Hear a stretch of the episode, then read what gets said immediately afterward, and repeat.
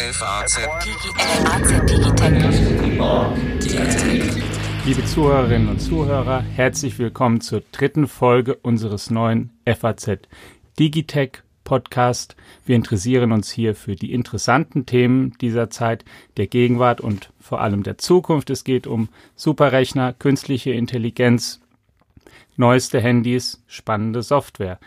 Mein Name ist Alexander Armbruster, ich bin Wirtschaftsredakteur der FAZ und ebenfalls hier am Mikrofon ist unser Chefredakteur für Digitales, Carsten Knop. Hallo Carsten. Hallo Alex, hallo liebe Hörerinnen und Hörer. Jetzt war gerade die CeBIT-Messe, in der viele Unternehmen und Forschungseinrichtungen in Deutschland, Ministerien vorstellen, was sie für die nächsten Jahre oder Jahrzehnte sich schon überlegt haben, wie sie dieses ganze Land fit für die Zukunft machen wollen. Einerseits. Andererseits gibt es diese Messe schon viele Jahre. Die Besucherzahlen sind rückläufig. Darüber möchten wir jetzt in dieser ersten Folge, sprechen. Carsten, du warst seit vielen Jahren schon dabei, begleitest diese Veranstaltung. Für alle, die nicht wissen, was die CeBIT genau ist, was ist das? Die CeBIT ist eine Veranstaltung in einem stetigen Wandel, eigentlich so wie die Branche, die sie abbilden soll. Hervorgegangen ursprünglich aus der Hannover Messe, später nach kurzer Zeit eigenständig geworden, schon mehr als 30 Jahre alt und natürlich zur Jahrtausendwende im Rahmen des Internetbooms eine geradezu riesige Veranstaltung gewesen, ist sie seit Jahren unter Druck. Es kommen eigentlich immer weniger Besucher und im vergangenen Jahr, noch während der Messe, hieß es, so können wir nicht mehr weitermachen. Wir müssen das Konzept radikal verändern. Die CeBIT ist keine Computermesse mehr. Die CeBIT ist ein Event rund um Digitalisierungsthemen. Und ich würde mal sagen, auf dem Weg zu einer völlig neuen CeBIT sind wir jetzt in diesem Jahr bei der Version 0.8 angekommen und gemessen daran war es ein ganz guter Start. Den du mit eröffnet hast, das darf man ja auch sagen, hast viel moderiert auf der Messe und hast ganz viel gesehen und erlebt. Direkt zum Einstieg ein Vortrag von Jaron Lanier, der auch ein Buch herausgebracht hat, gerade indem er sich sehr viele Gedanken über das Internet gemacht hat. Seiner Ansicht nach ist das Internet kaputt. Er möchte es reparieren. Wie fandest du denn seine Einlassungen und was hältst du davon? Jaron Lanier hat die Leute wirklich extrem stark interessiert. In dem Livestream, in dem Video-Livestream waren nach Angaben der Messe mehrere 10.000 Besucher. Das ist schon wirklich beeindruckend. Ist ja ein Virtual Reality Pionier, ist auch irgendwo im weiteren Sinne noch ein Angestellter von Microsoft und hat mit allen möglichen großen Internetkonzernen auch schon Geschäfte gemacht, Produkte an Google auch schon verkauft, die er entwickelt hat und so. Und jetzt seit einiger Zeit steht er all dem, was sich entwickelt im Rahmen dieser Social Media Netzwerke, sehr kritisch gegenüber. Er empfiehlt in seinem jüngsten Buch, sämtliche Social Media Accounts sofort zu löschen. Das Buch heißt 10 Gründe, warum man die sofort löschen sollte. Und er sagt, dass man als Mitglied dieser sozialen Netzwerke seinen Charakter sozusagen verschlechtert, indem man, wenn man da so richtig aktiv ist und um Aufmerksamkeit buhlt, zum Zitat Arschloch wird, weil den größten Zuspruch man halt immer dann bekommt, wenn man der Masse hinterherläuft und aber eben also in einer Art, in der, wenn man so will, der Mainstream hinterfragt wird, der aber natürlich durchaus auch hin und wieder mal vernünftig sein kann. Und Extrempositionen. Oder sogar relativ häufig, er ist ja oft auch nicht zufällig, richtig, der Mainstream. Ne? Also der Masse der Arschlöcher hinterherläuft, müsste man vielleicht sagen. Das ist dann etwas präziser, weil auf Social Media in der Blase, die man dann da schafft, bekommt man natürlich gerade dann von denjenigen, die mit bestimmten Dingen unzufrieden sind, den allermeisten Zuspruch. Und er sagt, das ist schädlich für die Demokratie, für die Gesellschaft und so. Und das sei sozusagen der politische Grund, warum man da raus sollte. Es gibt aber noch einen anderen. Ja. Und das hat mit Werbung zu tun.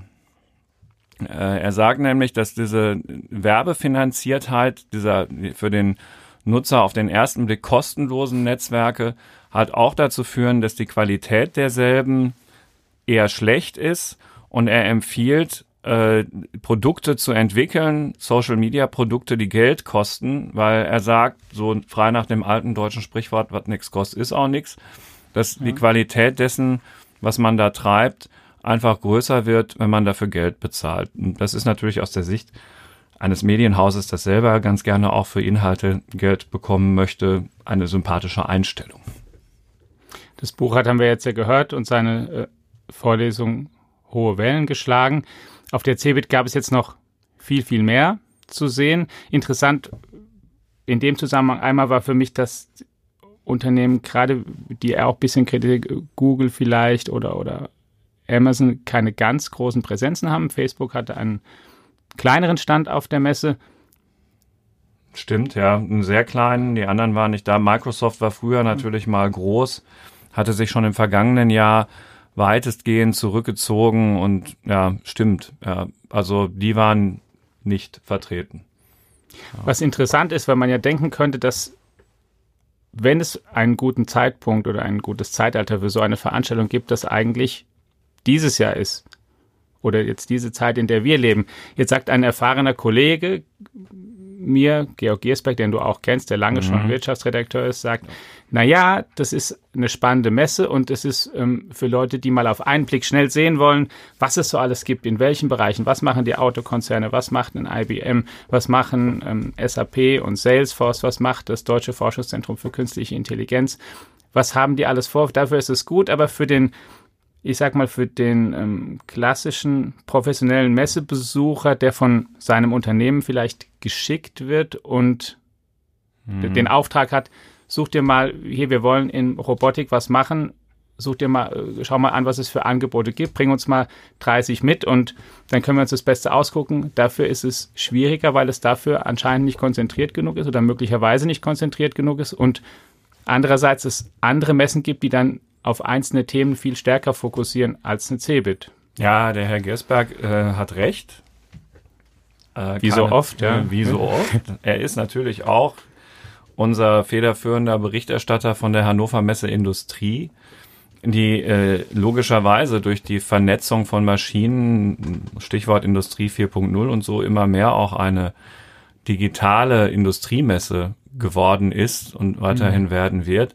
Viele CeBIT-Themen sind da an einer Schnittstelle und klar, wenn man Roboter oder Automatisierung oder so einkaufen will, dann ist man auf der Hannover Messe Industrie um Längen besser aufgehoben. Ein Beispiel, das er noch brachte, ist aus dem Bereich Bildung. Ich war zum Beispiel am Standort des Fraunhofer Instituts, die eine, finde ich, tolle Software, ein tolles Angebot haben, das Open Roberta heißt, mit dem sogar schon Grundschulen ihren Schülern beibringen können, Grundschritte im Programmieren mit einer sehr intuitiven Benutzeroberfläche, auch mit dem Vorzug, dass man dieses Programm einfach im Browser öffnen kann. Kein Lehrer muss etwas runterladen, kein Schüler, es geht nicht um Daten, kein großes, heikles Thema. Aber auch da sagt er zum Beispiel, naja, da gibt es eine Didakta, da würde man dann halt auch 30, 40 Angebote sehen auf einen Schlag. Und Spezialmessen, wenn man genau weiß, wonach man sucht und zum Beispiel sich jetzt halt eben nur für Bildung interessiert, dann ist man auf der nächsten Spezialmesse besser aufgehoben. Und wenn man sich nur für Mobilfunk interessiert, dann ist das, was Vodafone auf der CeBIT gezeigt hat, wahrscheinlich nicht so ausreichend und vor allen Dingen nicht so umfassend wie das, was man in Barcelona auf dem Mobile World Congress sieht. Und vielleicht hat es irgendwo auf der CeBIT auch den einen oder anderen vernetzten Fernseher gegeben. Ich habe nicht danach gesucht, aber wenn man die wirklich finden will, muss man zur IFA nach Berlin. Und es gibt auch reine Internetkonferenzen, die bestimmt dann für den Nerd spannender sind als die CeBIT. Das ist alles wahr. Und trotzdem, die CeBIT in dieser Version 0.8, wie wir sie ja eingangs bezeichnet haben, ist eben eine ganz, ganz neue Veranstaltung. Es ist ein Technik-, Technologie-, Internet-Kongress, in dem über das diskutiert wird und präsentiert wird, was es da alles so Neues gibt. Und das aber auch sehr stark mit einem Brückenschlag zu der Frage, was bedeutet das für die Gesellschaft? Und überall dort, wo die CeBIT diesen radikalen Wandel gegangen ist. Überall dort, wo sich die Aussteller von den alten Ausstellungskonzepten verabschiedet haben, von den großen Ständen oder den kleinen grauen Ecken in irgendwelchen Stahlgerüsten und hingegangen sind zu irgendeinem Konzept, das zum Dialog einlädt, das offen ist, wo Menschen miteinander ins Gespräch kommen. Überall dort hat diese neue CeBIT, wie ich finde, sehr, sehr gut funktioniert. Das heißt vor allen Dingen in der Startup-Halle 27. Da gab es auch tolle Vorträge und auch auf dem auch, wenn ich das ganz kurz einfügen darf, die FAZ auch einen eigenen Stand und war präsent. Genau, seit Jahren sind wir Teil von Scale11, deswegen waren wir in dieser Halle auch drin, aber ich würde es auch sagen, wenn wir da nicht dabei gewesen wären, das war schön, weil sehr viele junge Leute, tolle Ideen, intelligente Menschen, auch halt auf der Bühne. Und davor gab es dieses Außengelände, das Campusgelände, das tagsüber natürlich recht leer war, aber abends so ab 17 Uhr füllte sich das sehr stark und wurde trotz einiger, also sagen wir mal, das Wetter war so mittelgut. Es hat jetzt nicht geregnet, aber wirklich warm war es auch nicht. Und trotzdem füllte sich das da und die Leute kamen auch da miteinander ins Gespräch. Und auch das war ja radikal neu. Mhm. Also meine These ist, wenn die CeBIT in die Zukunft geht, und sie geht ja nächstes Jahr weiter, es gibt wieder eine CeBIT in dieser Art, dann sollten die Aussteller sich wirklich genau angucken, was hat da funktioniert, da weitermachen und sich wirklich radikal von dem Alten trennen. Das gilt auch für die Messegesellschaft. Diese Halle mit diesen kleinen chinesischen Unternehmen, die da in so 0815 Messeständen sitzen, auch das ist der Muff von 30 Jahren CeBIT. Und auch da muss man konsequent sagen, da müssen wir uns was anderes einfallen lassen. Was übrigens aber auch ein andererseits Zeichen ist oder warum diese Messe und von wem sie gefragt ist. Es gab eine, nach meinem Eindruck zumindest, sehr, sehr große Präsenz, gerade chinesischer Anbieter. Die werden ihre Gründe haben. Denke ich auch, der Konzern Huawei zum Beispiel, sagte mir dann dort eine Mitarbeiterin, hat mehrere hundert Leute sogar abgestellt, eine riesige Präsenz aufgebaut mit allen Geschäftsbereichen, die sie haben. Ebenfalls sehr prominent die IBM-Vorstandsvorsitzende, die ja auch extra zur Messe angereist ist und dort einen Vortrag. Ginni Rometti, ja. Genau, man kann also gar nicht sagen, dass dort keine Prominenz wäre, sondern es durchaus gefragt ist. Was waren denn ansonsten vom Drübergehen für dich eigentlich die, wenn du 2, 3 spannendste Produkte oder Vorträge mal aufzählen müsstest? Also die Digitalkommissarin der Europäischen Union, Maria Gabriel, hat jetzt keine sensationelle Eröffnungsrede gehalten, aber am Tag danach war sie noch auf einem Podium auf einer etwas kleineren Bühne und ist mal Schritt für Schritt durchgegangen, was die Europäische Union, die Europäische Kommission in den letzten 1,5 Jahren mit Blick auf diese Verwirklichung des digitalen Binnenmarkts in Europa geschafft hat. Und es war beeindruckend, wie viel da schon umgesetzt worden ist. Es jährt sich ja gerade, dass die Roaming-Gebühren in Europa für die Kunden im Prinzip abgeschafft sind. Und das ist nur das prominenteste Beispiel. Die kommen durchaus voran. Also sowas wird ja gerne übersehen. Das ist immer so mühselig. Da müssen sich die Staaten miteinander unterhalten, was gelingt, was nicht gelingt, das ist zäh, das wird dann in wie viel Sprachen übersetzt und das ist langweilig. Und für die Öffentlichkeit kein sehr polarisierendes Thema, weil es oft um technische Details geht. Und doch kommen wir wirklich da voran. Also es wird in künstliche Intelligenz investiert, darüber haben wir uns hier in früheren Folgen ja auch schon unterhalten, wie wichtig das ist. Es wird in Supercomputer investiert. Die Europäische Kommission weiß ganz genau, dass es kein Rennen ist um die Vorherrschaft mehr oder eine besondere Wettbewerbsfähigkeit bei B2C-Produkten, aber dass wir bei B2B wirklich noch sehr, sehr viel erreichen können. Und das war, wie ich fand, ein eindrucksvolles Panel mit Karl-Heinz Streibich auch dabei und Henning Kagermann und einer jungen Unternehmerin aus Brüssel, die dazugekommen war. Das fand ich wirklich spannend. So, und dann Mark Rybert, der der Gründer ist richtig, der Gründer von Boston Dynamics, diesem Roboterunternehmen aus den Vereinigten Staaten, die so Roboter bauen, die so aussehen wie Menschen oder Hunde und die beeindruckende Dinge können. Der war sogar zweimal da. Einmal beim ersten Mal hat er sein Gerät nicht durch den Zoll gekriegt, weil die Batterien angeblich zu gefährlich waren. Und beim zweiten Mal sprang der Hund dann da auf der Bühne rum. Das war ein Wow-Erlebnis und da war es brechend voll. Und wir konnten ihn danach auch für FAZ.NET Kurzinterview. Das war exklusiv, genau. Ja, er wollte eigentlich gar nicht, niemand anderes. Darf aber, wenn ich es richtig weiß, gar nicht über Militärfragen sprechen. Ne? Da ist ja auch eine sehr große Klausel. Und zu was hat er was verraten? Er hat was dazu verraten, wann der Roboter, den die jetzt in Anführungsstrichen jedermann verkaufen wollen, also jedem, der sich dann irgendwann leisten kann, wann der auf den Markt kommt. So ein Hund, den man zum, weiß ich nicht, Patrouillieren von Fabrikgeländen und so einsetzen kann oder von Treppenhäusern. Ein künstlicher Dobermann sozusagen. Genau, wann der auf den Markt kommt und zum Preis habe ich ihn gefragt, aber da hat er mir keine Antwort drauf gegeben. Aber ich nehme an, das wird viele, viele 1000 Euro kosten, dieses Gerät. Ja, da gewesen ist auch der KI-Professor Jürgen Schmidhuber.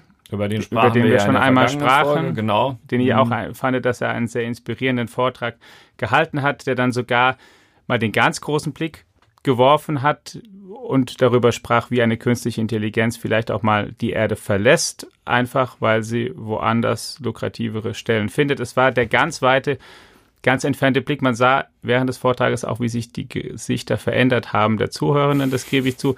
Ich fand auch spannend den meines Erachtens sehr jungen KI-Forschungschef von Daimler einmal zu sehen. Den wir dann auch im Interview bekommen haben, das stimmt. Daimler macht auch schon sehr viel in Sachen künstlicher Intelligenz und es war erfrischend zu hören, mit wie viel Schwung Steven Peters, so heißt er, an die Arbeit geht und was er sich davon verspricht, was Daimler von der künstlichen Intelligenz haben könnte, beziehungsweise eben die Kunden, die die Autos kaufen. Mehr Fahrkomfort, mehr Sicherheit. Klang nicht so schlecht. Bin gespannt, was da noch kommt. Das sind wir alle. Du hast ja schon angesprochen, dass die CeBIT im nächsten Jahr auf jeden Fall stattfinden wird. Einen Termin wird es auch geben. Das ist eine Woche später als dieses Jahr. Das liegt daran, dass Ostern später ist und sich Ferien verschieben und so. Und ja, aber es ist wieder Juni, Sommer in Hannover. Und das können wir, glaube ich, auch schon sagen. Die FAZ wird ebenfalls dabei sein und über alle spannenden Dinge, die dort geschehen, berichten. Herzlichen Dank für Ihre Aufmerksamkeit und Ihr Interesse an unserem neuen Podcast und bis zum nächsten Mal.